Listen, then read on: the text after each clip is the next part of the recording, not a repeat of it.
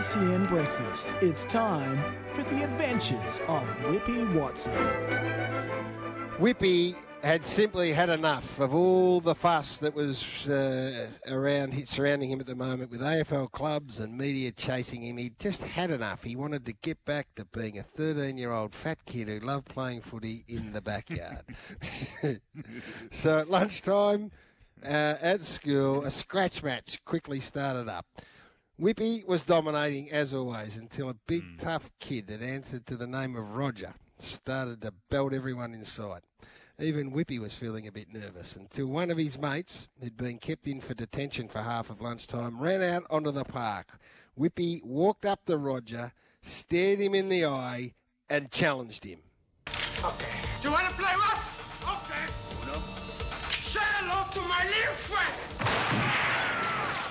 His little friend was Glenn Hawker, and they quickly formed a very close friendship.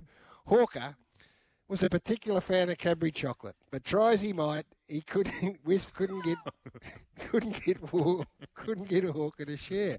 He walked up to him with tears in his eyes. Why do you like Cadbury dairy milk so much, Glenn? The glass and a half of full cream dairy milk. you clipped me a bit short there. Uh, yeah, but it is, is, it, is it good for you, said Wisp.